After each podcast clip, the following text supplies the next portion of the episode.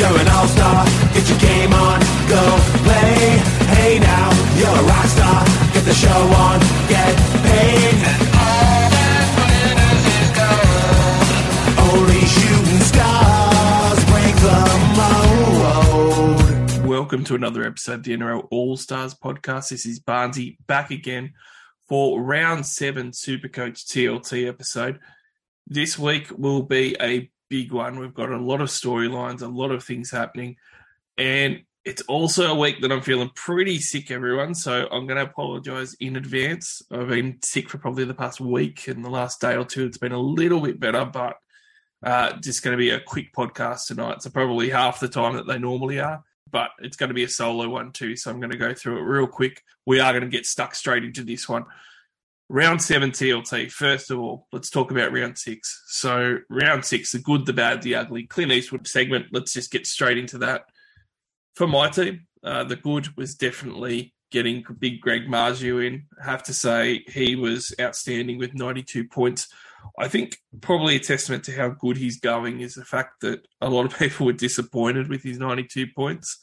And that probably tells you how good he's been going because if Big Greg scores two tries, people are expecting tons for sure. And he didn't quite get there. Uh, I think part of that was because his work rate was down a little bit. He didn't have the tackle breaks or the runs that he normally does, but he's consistently scoring tries. He's now scored four tries in his first three games. So certainly buying him was warranted. Uh, and certainly as well, this week he's got a great matchup against the, the New Zealand Warriors, which I'm looking forward to. But I have to say, one of the things that I was really happy about that was really good for my week was he still only went up to 20% ownership. Now, 20% ownership is obviously fairly high, but not as high as what it could have been based on how well he's been going.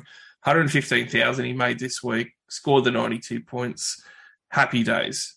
Uh, then it got a bit worse when I had Cleary as the VC. Got to be honest here I thought that he was going to do a good a, a good score. I didn't think it was going to be 158 points, which was massive. But I had the VC on him ready to go because just in case. I had a friend over who I hadn't seen for six months, and I had to loop directly after that Penrith game in order to be able to affect the loop, and I missed out on it.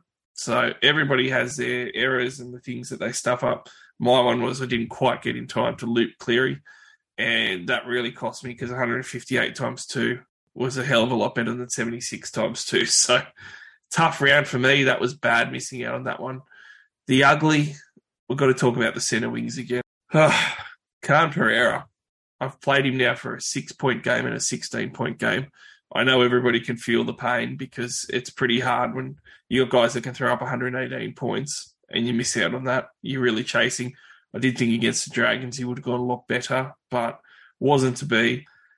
Going to stick to my plans after this week. The Clint Eastwood segment has made me realise that I really need to stick to getting rid of my centre wings that aren't any good so I can just play the ones that I know are going to score well and consistently, like Big Greg Marzhew. So, as far as the round goes, having a look at the scores, we actually had more tons than what we've had in any round so far this year. And it's a few weeks in a row where that's actually happened. Pretty much the scoring's gone back to how it should be. And we spoke about it with pretty much all the guests in the first month of footy, how the scoring was a bit down, how the, the key players and the big guns of Supercoach weren't particularly firing. And that maybe after the first month of footy, when things kind of settle down, you'll start to see them come to the fray and be at the top of their game. That's exactly what we're seeing. We ended up with 14 scores that were 100 plus, but more importantly, definitely the first time ever that we ended up with six scores 120 plus. Dylan Edwards 163 points, 3.2% ownership. Absolute maniac on the weekend, scored four tries, and now he's looking fantastic coming up against Newcastle Knights. Obvious problem is can't really get him in because he's fullback only. But, you know, for those brave souls, 3% own, owned at the moment, they've done really well because 163 points is huge. He now has a break even that's pretty small at nine, uh, and that 163 is obviously going to stick in there for a couple of weeks. And they draw Newcastle this week, then South's a bit harder, but then they've got the Tigers and the Warriors. So the next month of football for Dylan is actually really good. Can he score four tries a week? I don't think so, but he has just gone up 85,000. So anybody that did bite the bullet and say, you know what, with someone like Teddy out, I'm going to get a Dylan Edwards in and pot up, that's why sometimes you've got to go with your gut. because sometimes it really works out. It did with Dylan Edwards. Nathan Cleary, his teammate, was number two at 158 points, as we said. And I tell you what, if you sold Nathan Cleary, you'll be absolutely kicking yourself at the moment. Three round average of 120 points since he had the round three bye. More importantly, the last two games against poor opposition, 124 points, 158 points. He does have obviously the same draw that we just said with Dylan Edwards. So three out of his next four, absolutely huge games for him where he could turn up for sure. So Cleary back to the top of his game. rest of the, the big scores, 146 points to Latrell Mitchell.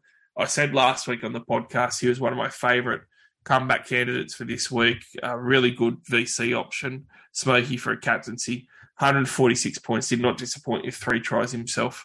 Uh, Campbell Graham, another favourite for Barnesy, and I can never afford to get him in. Aside from Big Greg, I was looking at Valentine Holmes and also Campbell Graham, and I went for Marzhew being the cost effective option. But Campbell Graham was absolutely outstanding on the weekend. And I think he's actually going to continue the form that we just saw. But on the weekend, he hit all those clutch attack stats uh, that are sometimes few and far between with him because he's got the really good base. But he's now over 700,000. And he's also a guy that isn't going to get high ownership. So at the moment, in 5% of teams, he's an immense pod. Do we get another 145 points this week? Doubtful but I reckon that he could be in the top 10 best scorers again when we talk about this segment next week because he's on fire at the moment with a good matchup. Uh, other big scores Cody Walker, his teammate, 132 points, really rounding into form again. And the Hammer, 120, rounding out our 620 plus scores. I tell you what, the Hammer is the one that either got away from people or they jumped on and then they sold too early. Combination of both, perhaps. But yeah, he is against South Sydney this week, but his break even has gone right down. He's now down to a break even of nine again. He's going to make an influx of cash once again. Could even make an extra 100k. So certainly those teams that stuck strong and played him uh, would have gone fantastic on the weekend because even though he's only 43% owned now because he's dropped about uh, 15% in all the cells, only half of that 23% I reckon would have played him. And then you're looking at uh, you know, probably a small amount of those being in the top sort of 10,000. So it, it, was actually a pretty astute play and it worked out really well. All the big guns, though, in the 100 pluses, we've also got Cameron Murray, Brian To'o rounding out those top 10 scores, both of them turning up. And really, you've got half of those top 10 scores now that are out and out guns that are pretty highly owned or sought after players. And we're actually seeing that for the first time in the last couple of weeks that all those guys are really coming to the forefront and scoring big time. So if you've gutted your team of these guns, you know, this is the reason why you don't do it. Guys like Cleary, uh, even guys like Latrell that have been sold heavily, guys like uh, Teddy that are getting sold even more still now, even though he's coming back from the bye.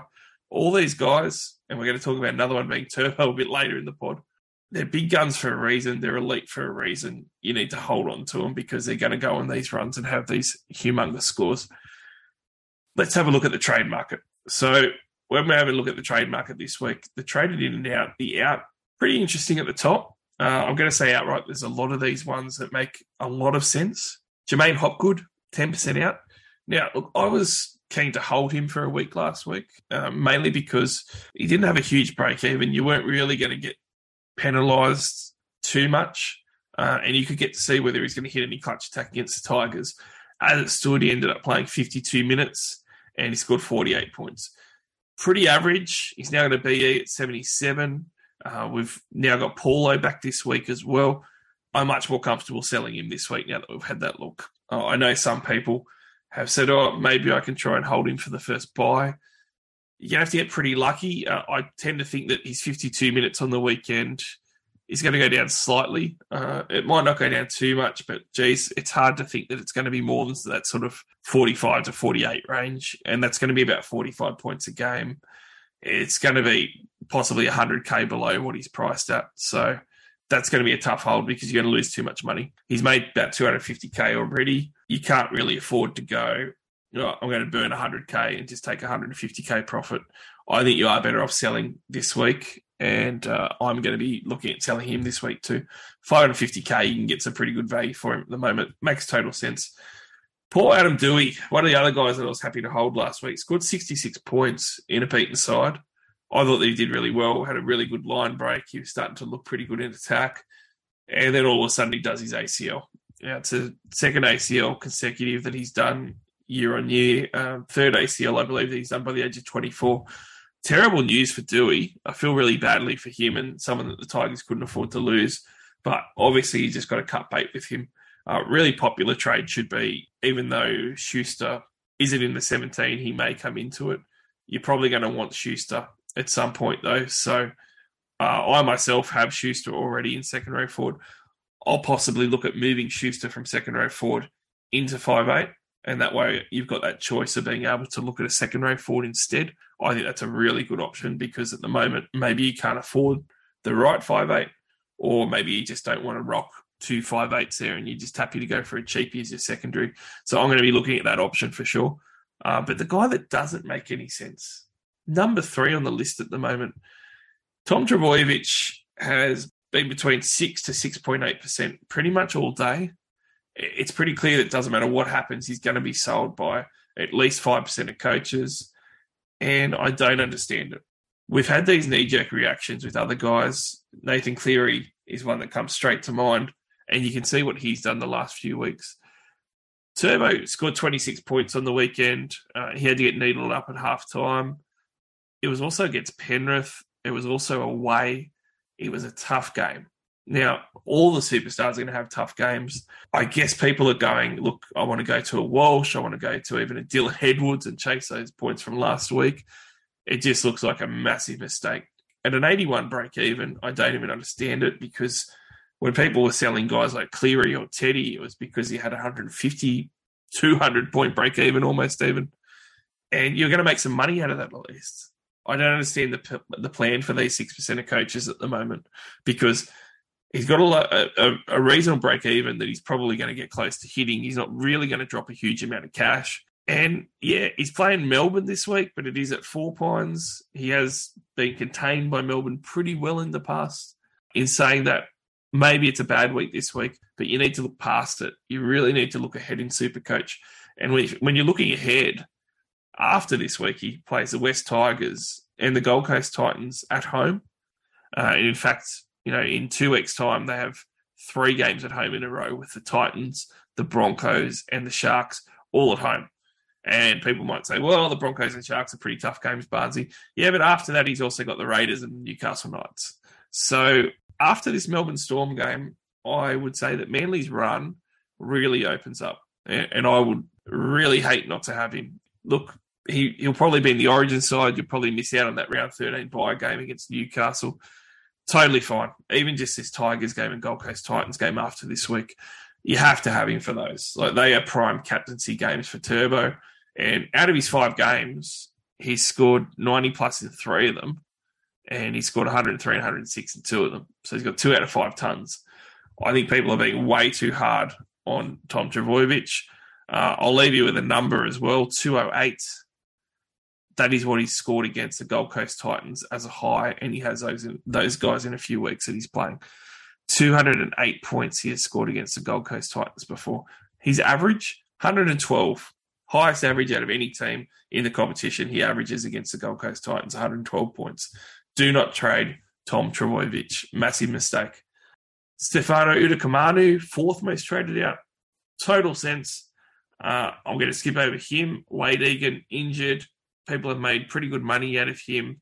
Uh, got some good scores. Alamoti, I was quite surprised last week. I must say that there was some people trying to say they wanted to hold Alamoti. They thought there was a good reason to. He'd already made two hundred thousand, and he's come out on the weekend with a poor score again.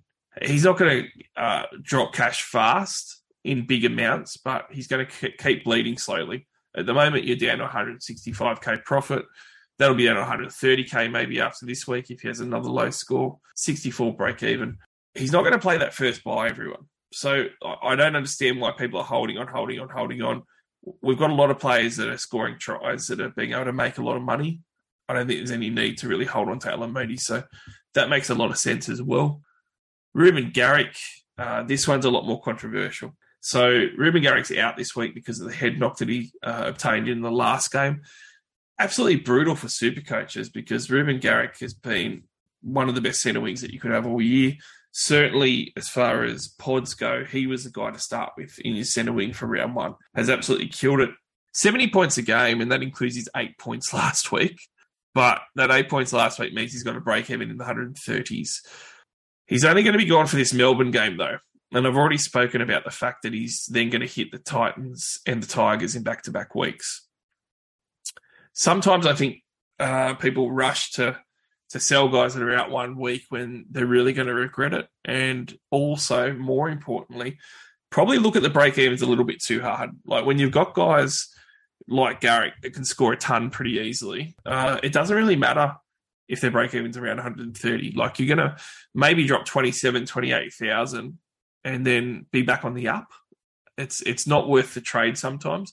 Even if he's going to drop 50, 60,000, it's not worth trading him out to want him back in a couple of weeks. So I would be trying really hard to hold him myself. Um, I understand if people are going to trade him and say, look, I, I don't want to trade him back in anytime soon. But I think you're going to regret that decision because I, as someone who doesn't own Reuben Garrick, I'm going to be targeting him after this week, possibly even trade him in for that Tigers game, even if he's going to break him into 100 still. I'll probably still trade him in because the points that you can get from a Reuben Garrick against the Tigers and also the Titans the following week. And he's also a guy that's going to play that round 13 bye. This is something else that I think people are forgetting with some of their trades at the moment. I do it as well. Uh, you're panicking. You're trying to make sure that you're getting the most points you can for that week. You're looking very short term. Supercoach is never a short term game. You've got to look long term. And long term is also round 13 is only like six weeks away now. And that is the big bye period where you want your best 13 on the field to be able to make up a lot of ground in overall. Reuben Garrick will be one of the best options that round. Uh, he will also be a, a, captaincy option as well in that round that you'll want. I don't think you can go without him. So if you're selling him, I reckon that you'll definitely be able to hold him and play someone else in that spot. Guys like Turuva have good matchups this week. You can play some of your cheapies. I don't reckon that anybody needs to trade Reuben Garrick this week, but he's going out of a lot of teams and he isn't playing. So, fine to get it, wouldn't do it. Josh Addo-Carr makes sense, gone. Warbrick and Khan Pereira. Two cheapies that looked similar, but two different tales with these guys going out this week. William Warbrick, first of all. Now, Warbrick just seems to really struggle when Jahrome Hughes is there, and he did once again on the weekend. 16 points. Uh, I didn't play him, thankfully, so pretty happy about that. But without Jahrome Hughes, he scored 88 and 58 points. With Jahrome Hughes, 30, 36, 14, and 16. You know, two tries, and all those two tries have come with Jahrome Hughes out. So I would definitely be selling him this week. Break even at 48 doesn't seem that bad, but he's just not going to get near it without a try, and it doesn't look like he's going to get it. You might get lucky. You could hold him. He's not a must sell, but he's certainly a good sell this week because you have to remember in two weeks' time, Manly also has uh, Melbourne, sorry, also has the bye. So the Storm will be on the bye in round nine. Now's an opportune time to sell because they've also got the bye in round 13 in the big bye round. So he's not really going to help you. Now's the time to probably get your non real keeper Storm players out of your side. Um, guys like Eli Katoa, I classify as a keeper. I'm going to hold on to him. Meaney, easy out. Warbrick, easy out as well. Other than that, though, Khan Pereira rounds out the top 10. And I tell you what, Khan Pereira is a little bit different because he was super disappointing with a 16 on the weekend. Uh, and I don't know whether this is people just rage trading, but he's completely different kettle of fish to what Warbrick is because we've seen Khan Pereira go three weeks in a row, round two to four, where he scored a try, a double, and a double.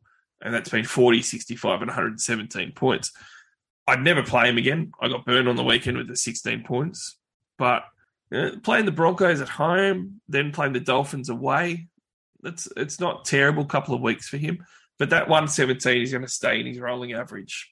If he scores a couple of tries the next two weeks, he's actually going to make a decent amount of cash with a break even of five you could be leaving forty, fifty thousand dollars on the table. And with all the other trade outs, like I'd certainly trade a Warbrick over him.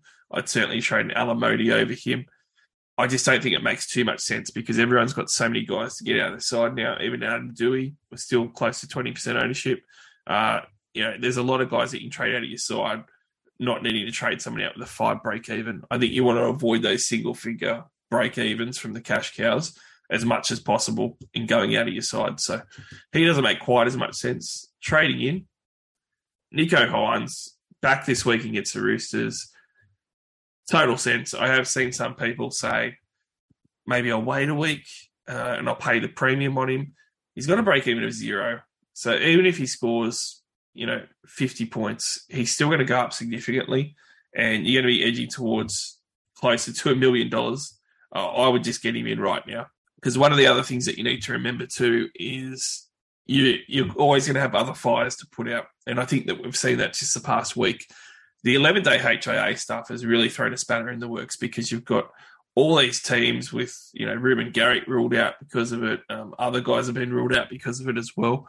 If you end up with two of those guys this week in, in critical positions that you don't have any backup, like say it's your your main hooker uh, and also you know, maybe your main halfback or your main five eight, and you don't have a backup one, then you're going to have to trade in those spots. Now, if it's halfback, okay, cool, you can get in Nicho Hynes, but what if it's Harry Grant and you don't have a backup hooker? You're going to have to get a hooker in or cop, you know, a really low score. So I just think that if you've got the ability to get him in this week and you want him, and you should, then just getting straight in because next week you don't know what fires you're going to have to put out. You don't know how difficult it's going to be to get Nicho Hynes into your side. And even though the Roosters are good, Nicho Hynes has got a really good floor. So, you know, even if he goes over for one try line break, that's going to set him up for an 80 plus score straight away. Soni Luke, second most traded in player, 271,000. He's gone up about 37k. He looked really good again on the weekend. Uh, ended up scoring 59 points.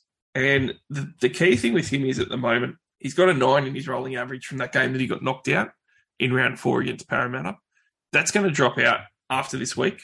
So all of a sudden, his break even is going to go from you know the low single digits at the moment, 17, to being a negative break even pretty quickly.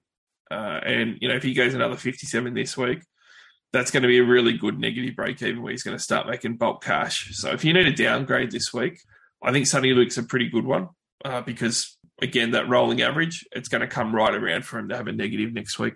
Cody Walker's a little bit harder. Uh, I was massive on Cody Walker last year and really burnt me. He's only in 9% of teams. One of the good things about Cody is he never ends up getting into too many teams, but he's just gone up 93,000 this week alone. And even with a zero break even, you know, he does have a penchant for going low scores the last three weeks, so there's no denying, against Manly, Melbourne, and Bulldogs, he's got 80, 76, and 132.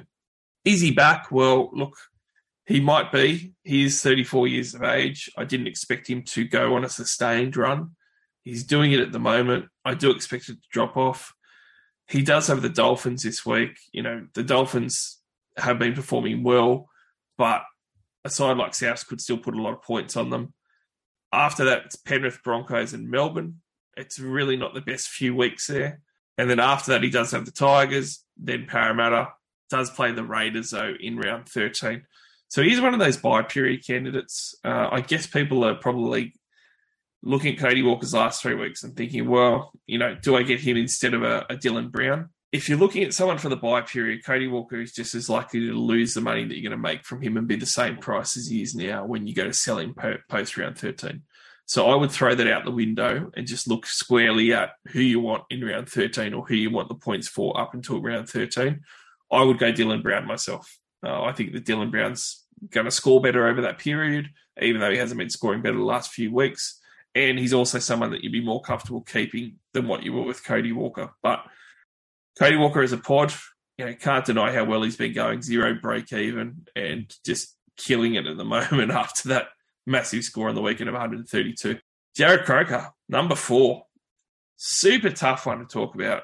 279,000 looks like a decent downgrade at centre wing. Problem is, Xavier Savage is coming back in New South Wales Cup this week. As soon as Xavier Savage comes in, you'd expect that that backline gets shuffled. Kris goes from fullback back into the centres. Maybe Croker's out of the team. It's it's fine to say or build this narrative that they're going to want to get into those 300 games, and I'm sure they probably do. But the Raiders really need to win games, and you know what? They didn't care about it earlier in the year about his 300 games, and they didn't care about it last year when they dropped him either. Uh, he's had plenty of games playing New South Wales Cup. I would think that his job security is very shaky. Now, he scored 40 points on the weekend. Half of that was in goals, and that's one of his values because he's not going to get points any other way unless he gets his goals in. The Raiders do play the Dragons and the Dolphins and the Bulldogs the next three weeks. They also play round 13. So Raiders players are about to have quite a bit of value over this stretch. So I really like looking at the Raiders players, and I'm doing that myself at the moment. The problem with Croker is that he's played the one game, and Savage will be back in first grade, if not next week, and certainly the week after. And there's a good chance that Croker's dropped. So I would try and search for some other ways to free up cash, even if you have to make things a two week plan to get a certain player rather than a one week plan. Cameron Munster, number five. Really interesting thing with Cameron Munster is that this week he's been named at fullback.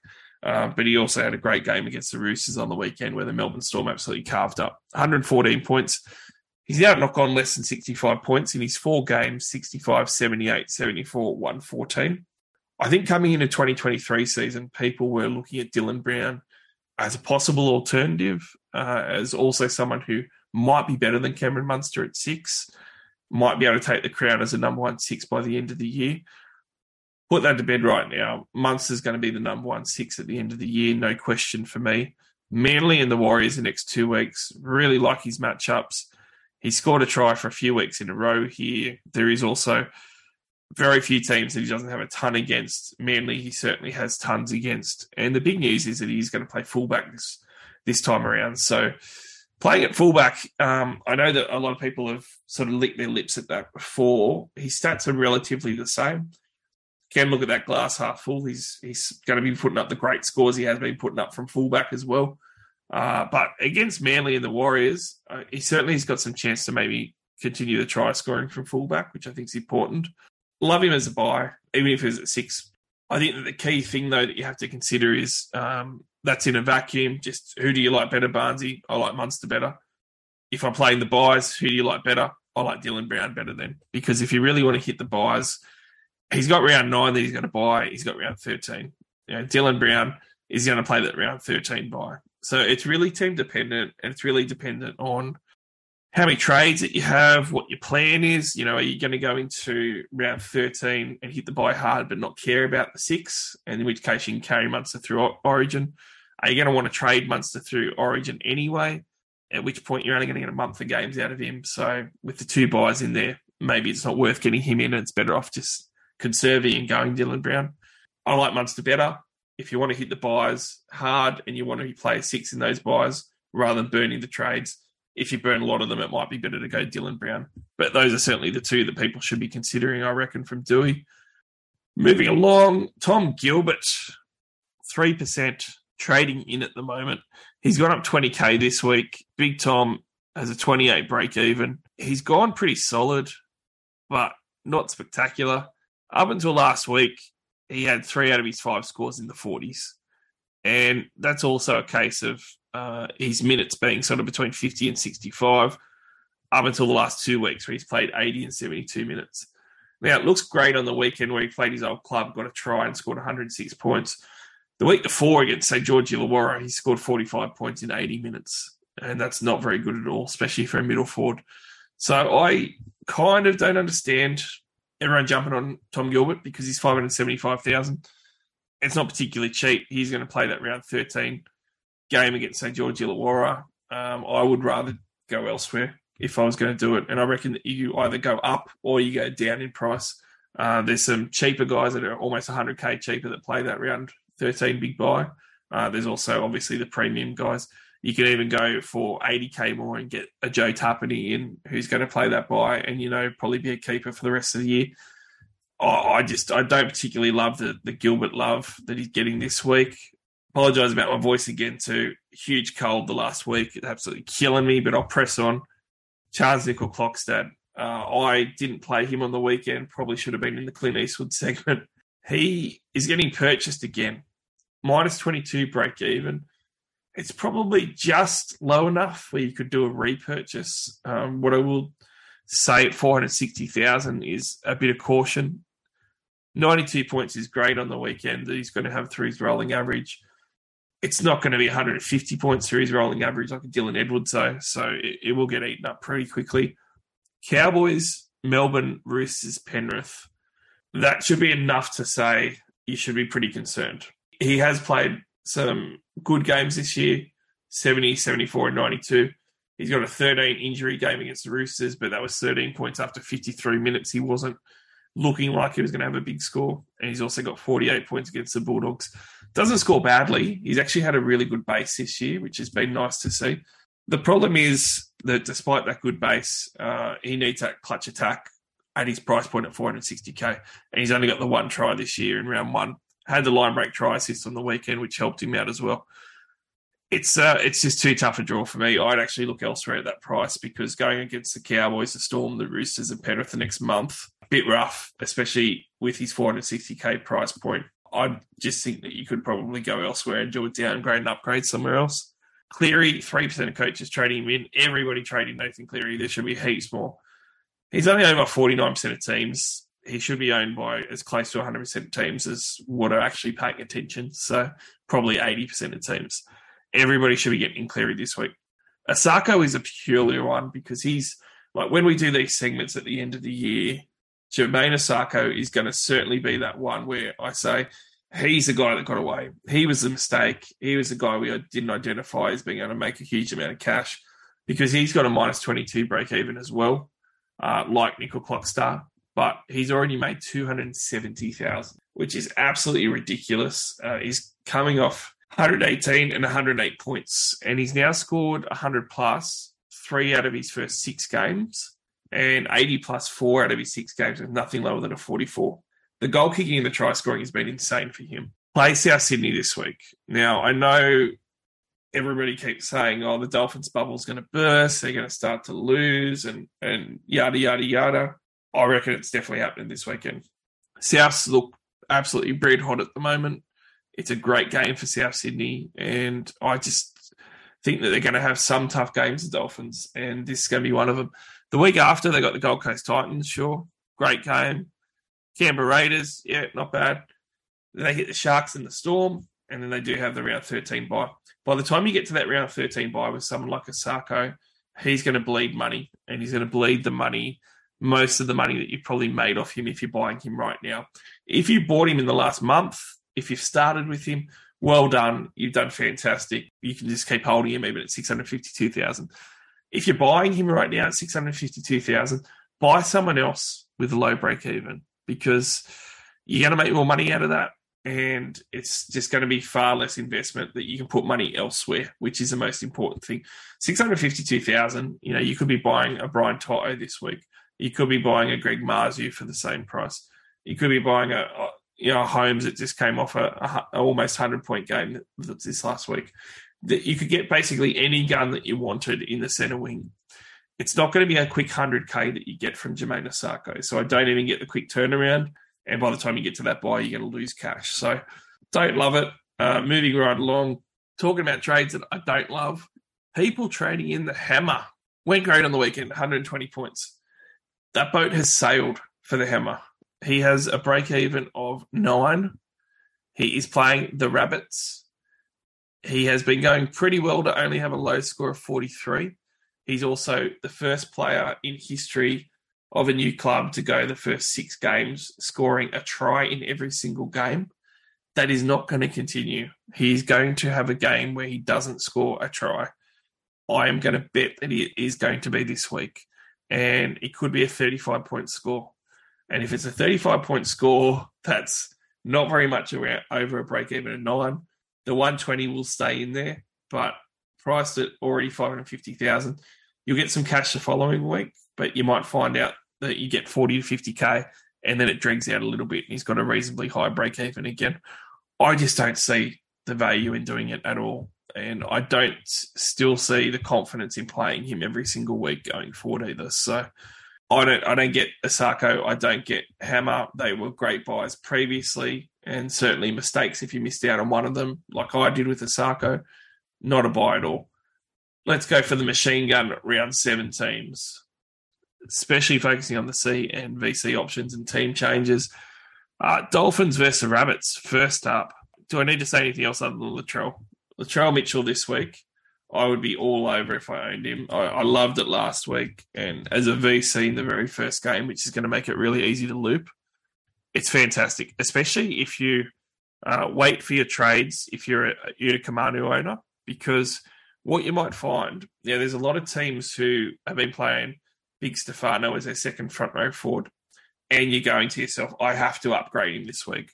And, you know, I'm someone who I want to upgrade my second front row forward spot this week. But the beauty of uh, having an early VC, if it works and the rest of your team's reasonably solid, is that you can throw Stefano in this week as someone who's not playing because he's on the bye and just use him as a loop after Latrell's 150 you'd hope for.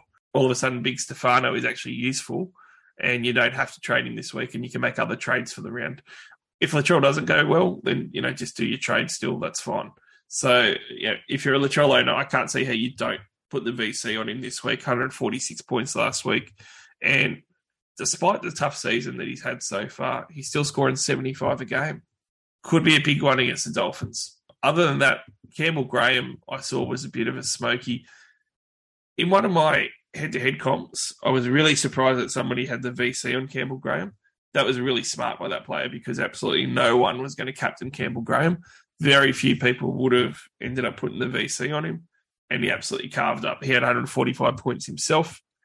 Dolphins could be pretty susceptible out wide, and you know someone like Campbell Graham could easily replicate and score a double. Uh, he scored a double against the Sharks in round one. That was 110 points. We all know the good thing about Campbell Graham is because his base, raw base, is 39 points, and his base base attack is close to 65. If he scores two tries, he's going hundreds and it can often be 110, 120 points just for a double. He can easily score a double this week against the Dolphins. So he's a very uh, pod one that you could have a look at. Moving right along, Sharkies v Roosters. Interesting uh, note here with Toby Rudolph out three months, they've opted to start Royce Hunt in the number eight jersey. Hunt has not been getting big minutes at all, so he might be a bit of a watch with a 56 break even at 330 odd K. Uh, he could get below 300k and then start to be a bit interesting. Uh, also debuting young Thomas Hazelton, young prop off the bench. So that's going to be good to watch too.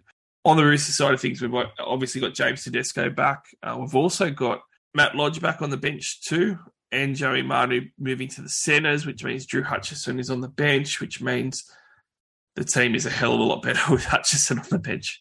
Uh, and Turpin's out of the 17 which is also really good news for uh, Brandon Smith owners, owners that held on because uh, I dare say that Hutch might end up going to nine, but it's probably only going to be for 15 minutes or something. So Brandon Smith should get bulk minutes, uh, more so than what he would when Turpin is on there, perhaps.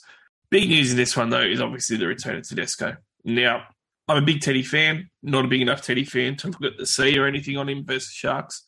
Sharks away game looks pretty tough. Having said that, owning James Tedesco. Like if you've held him, definitely don't sell him this way. But I said two weeks ago, you know, the silver lining with him getting knocked out was that he was going to come in and be really low owned this round. And we're coming in and he's in 10% of teams. He is almost pod territory. He's right on the cusp. You could even call him a pod at 10%. Pod James Tedesco is absolutely huge. So whilst I'm not going to VC him, and I certainly think C is too dangerous with him coming back this week. Uh, if you wanted a pod move, you know, I mentioned Campbell Graham at 5% ownership. James Tedesco at 10% ownership, you'll rarely ever get. So, you know, if you want to go for a guy that can go big as your VC, he might be one to consider as well. But just owning him, you know, I, I reckon he's a fantastic uh, one to have hold on, held on to. And I'm looking forward to this week with him. As far as a sit play, in these ones. It's going to be an interesting one. I think that I'm going to play everybody in these ones, but I should say in that Dolphins one, I'd actually be pretty worried. I think you, could be pretty astute by sitting guys like Hammer, um, despite how well they've been going. I don't think anyone will, but there's a chance that that one's going to be a carver. The Sharks Roosters game should be a pretty good one. Seagulls versus Melbourne. Obviously, Tommy is normally the big the big one to look at the captaincy against. Only a couple of teams that Tommy hasn't scored 100 points against before and Melbourne Storm is one of them. He's also had those needles in the back last week with his back spasms. I would be playing him obviously 100%. You've always got to play Trbojevic, but there is no way that I'd go near him with the VC or the C option. On the Storm side, though, if you have a look at what Dylan Edwards did last week at fullback, you have to think that Cameron Munster's a chance for a ton this week. I would go as far to say you could even put the, the C on him because Cameron Munster, remember, has not gone lower than 65 this this year so far. And from fullback, um, I'd be very surprised if he isn't a 70 plus minimum type of scorer. But he's obviously got the upside as well. I do expect Manly to bounce back in this one. I don't think that they're going to be uh, that easy after last week. Last week they got trounced and embarrassed by Penrith, despite Melbourne playing a lot better, playing away at four points at Manly. Uh, I expect Manly to, to really step up, even if they lose this one. But I'm playing all of my Storm players with huge confidence, particularly uh, Katoa. I was really quite critical of people selling him a couple of weeks ago.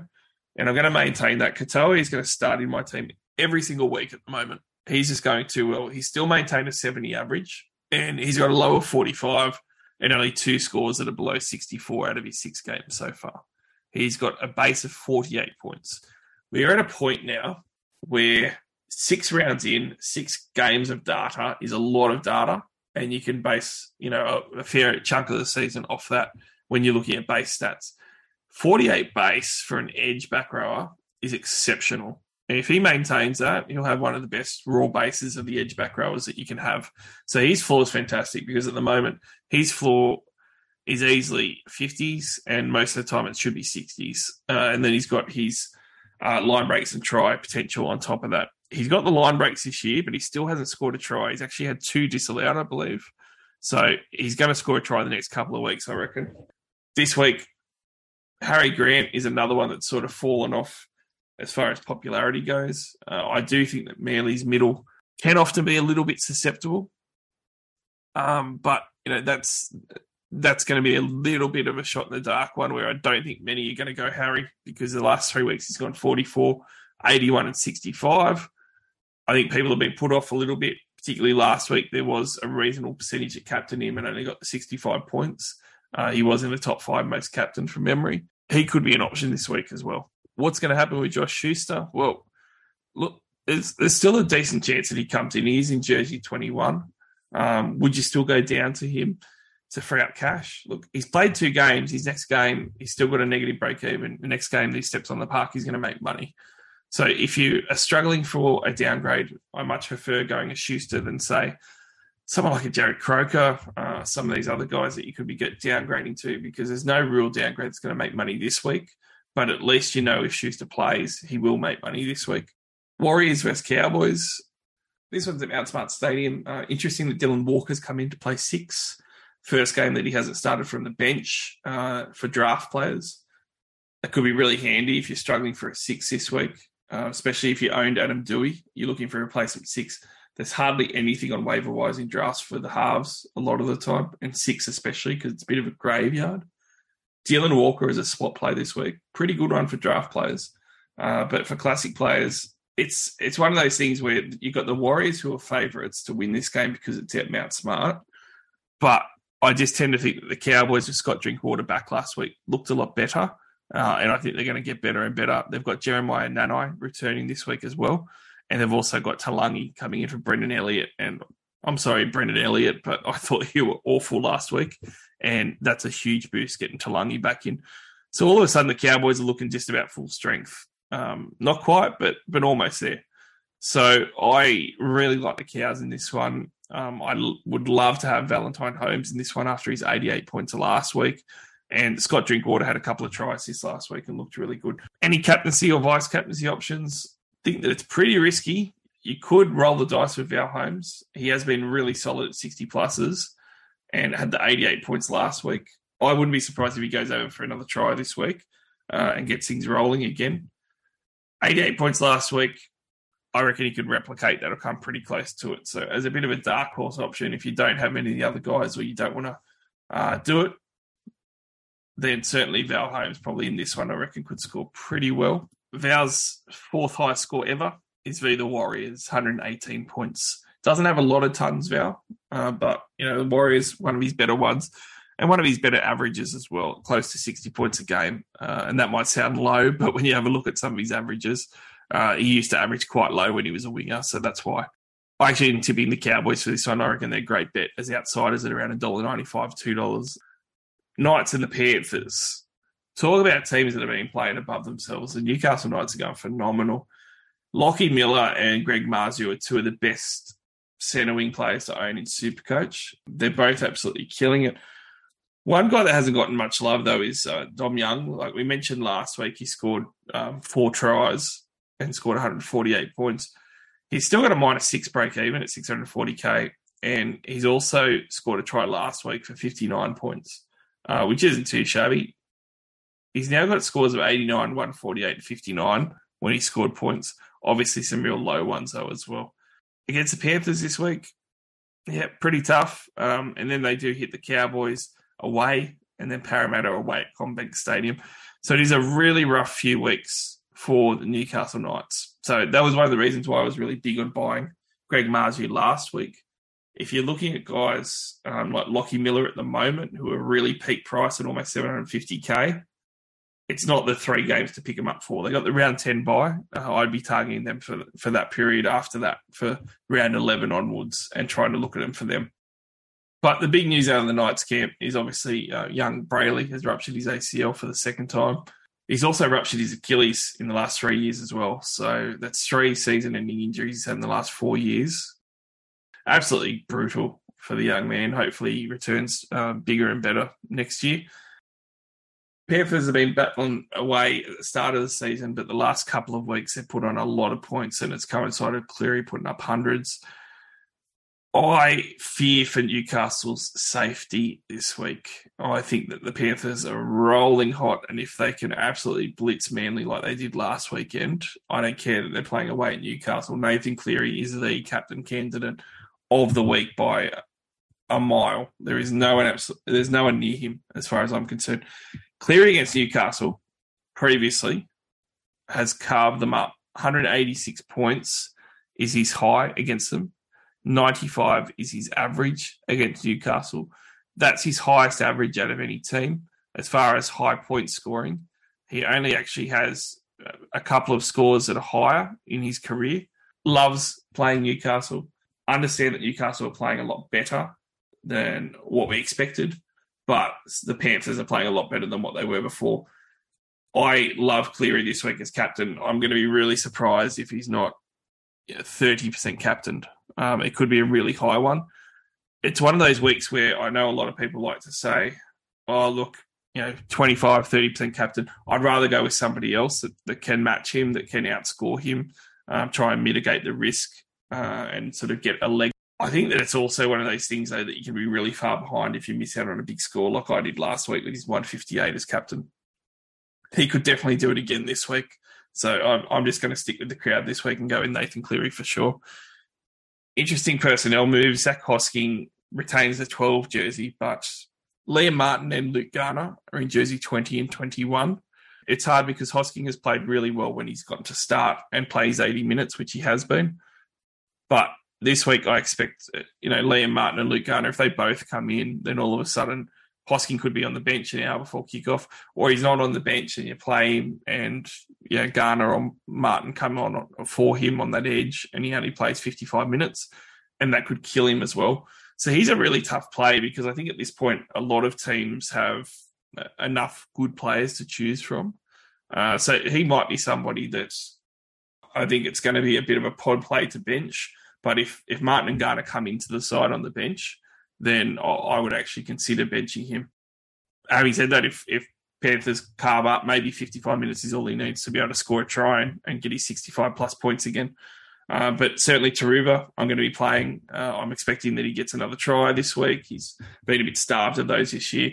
Brian To'o, though, needs to be mentioned. Um, if you're talking about guys that are surging at the moment, like if you're going to pay 650k for someone like uh, Isaako, Brian To'o is less money. He just got 112 points with one try against Manly on the weekend. Uh, he's only scored two tries for the year so far. He's still got a raw base of 38. He's still got a base base attack of 60. Uh, I'd be really surprised if he doesn't get a try against the Newcastle Knights. And if he does, he's looking at 90 plus. So that's a great play. You know, if you want to get in a centre wing and you don't care about that bye coming up in round 13, Newcastle, Souths, Tigers, Warriors. Three out of the next four, fantastic plays for someone like Brian To'o. Much rather him over trying to grab some cash with Isaako. Moving right along, we got the Titans and the Broncos. Uh, Broncos got their first loss of the season last week against the Raiders, so it's going to be interesting to see how they bounce back. I think the great news is that Reece Walsh still ended up scoring really well. 86 points in the losing side. It is one of those all time runs for him. He's now gone no less than 84 points and has a range of 84 to 105 in his five games that he has been in this year for the Brisbane Broncos. 94 average. Now, we keep saying it can't keep up, but against the Titans this week, we spoke about some dark horse captaincy or vice captaincy options later in the round, so you probably need to captain at this point. He's a really good captaincy choice for this week. Uh, I could definitely see him getting a 100 plus score this week against the Titans. The Titans can let in a huge amount of points. It's still going to be in Queensland, even though they're away. It's down the road. I reckon that uh, Walsh, you know, even if he has a bad game at the moment, he's lows 84. And I can't see that changing against the Gold Coast Titans. Broncos run after this week gets pretty tough. I wouldn't be getting Reece Walsh in this week, uh, but for the owners, this is the last week, probably in a good six weeks, that you can probably captain him and, and still guarantee just about a great score. I really like him this week. I'm really scared as a non owner because I've got Turbo and Teddy there. Really worried about myself not having Reece Walsh. Uh, David Fifita, I'm going to highlight as well in this one. Uh, I actually liked him as a captaincy option last week. I tell you what, he had two try assists, a line break assist, uh, two line break tries. All of them just got away from him. He could got a 140 point score last week. Ended up scoring 76 points with 52 in raw base. So he's scoring so well that he's absolutely killing my voice. It's almost gone, but we're almost at the end of the podcast. Uh, Fifita playing his old club, the Brisbane Broncos. Uh, he doesn't have very many games against the Brisbane Broncos to come from. He has played four against them and averaged 79 points a game and that's his second best average out of any team in the NRL. He's also got a top score of them of 105. I think this is the week he gets his try. Uh, he's obviously a try scoring second rower, and he's now gone six weeks without a try. So round seven, this looks like as good a time as any for him to grab a try. Broncos edge is always a bit susceptible to giving up some points. Moving right along, Canberra Raiders versus St George Illawarra Dragons. Now, I mentioned that the Raiders are starting to become interesting again. Um, and that's because they're doing a few interesting things. Um, certainly, the captaincy and vice captaincy options are not going to be in this game. But in saying that, when you have a look at their draw now, the Raiders are someone who plays round 13 with the big bye. They do have a bye next week. So certainly you've got to account for that. But Dragons, then from round nine, Dolphins, Dogs, Para, Manly, Souths in the bye round that Souths will be missing a heap of players for. Really important note too that four out of the next five games are all going to be at GIO in Canberra. So that is huge playing four of the next five at home for them. Uh, one guy I'm going to mention, Corey Horsburgh, played 71 minutes last week, 56, all, almost all in base, uh, but he's named again to start at 13 again. And he's someone who is a front row forward, second row forward dual. 488,000. He might be 460,000 by the time we get past next week's bye. Uh, and at that point, he starts to become a really interesting option because Ricky Stuart even came out in the paper and talked about Horsburgh as an Origin bowler. He wants him to play Origin. He thinks he deserves it. He sung his praises. Now, if he's going to go for a couple of weeks in a row as a starting 13 playing big minutes, and Ricky Stuart's going to go out in the media and say that he should be playing Origin, I reckon that's enough to say that Stuart's backing him. Uh, and I don't think that he's going to end up benching him to play 35 minutes again or anything like that. Uh, I reckon Horse has basically got that locked down in draft if he's available. Oh my god, run and grab him right now. I tried last week; he got snapped up in both my draft leagues. But even in classic, you know, around that 450k mark for a front rower, that can be dual that you can throw around, and he's going to play around 13. Speaking about upside plays, um, we are getting to the point where Hudson Young is becoming value 617,000. He could be below 600,000 after this week. He's now gone four weeks in a row scoring pretty well 66, 79, 55, and 60. Uh, and he's also starting to score some tries as well. Had three offloads last week too with the base attack. Uh, as a pod, a couple percent ownership. This could be his run. We've seen it before. Unfortunately, they got the bye the next week. But through that period of the big bye round 13, from round nine I mentioned Dolphins, Dogs, Eels, Manly, and Souths in the bye round.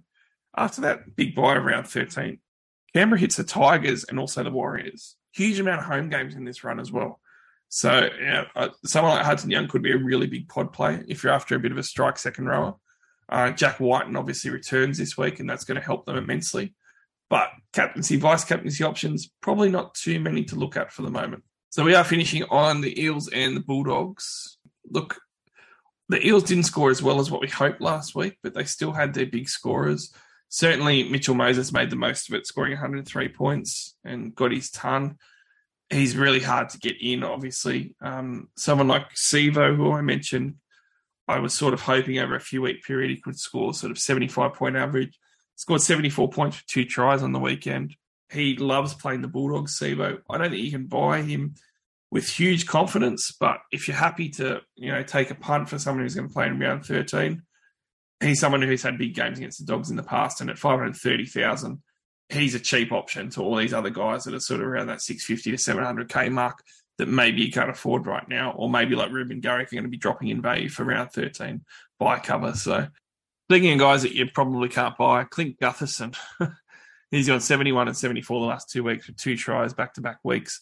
He loves playing the dogs too. Uh, he scored 140 points against them previously.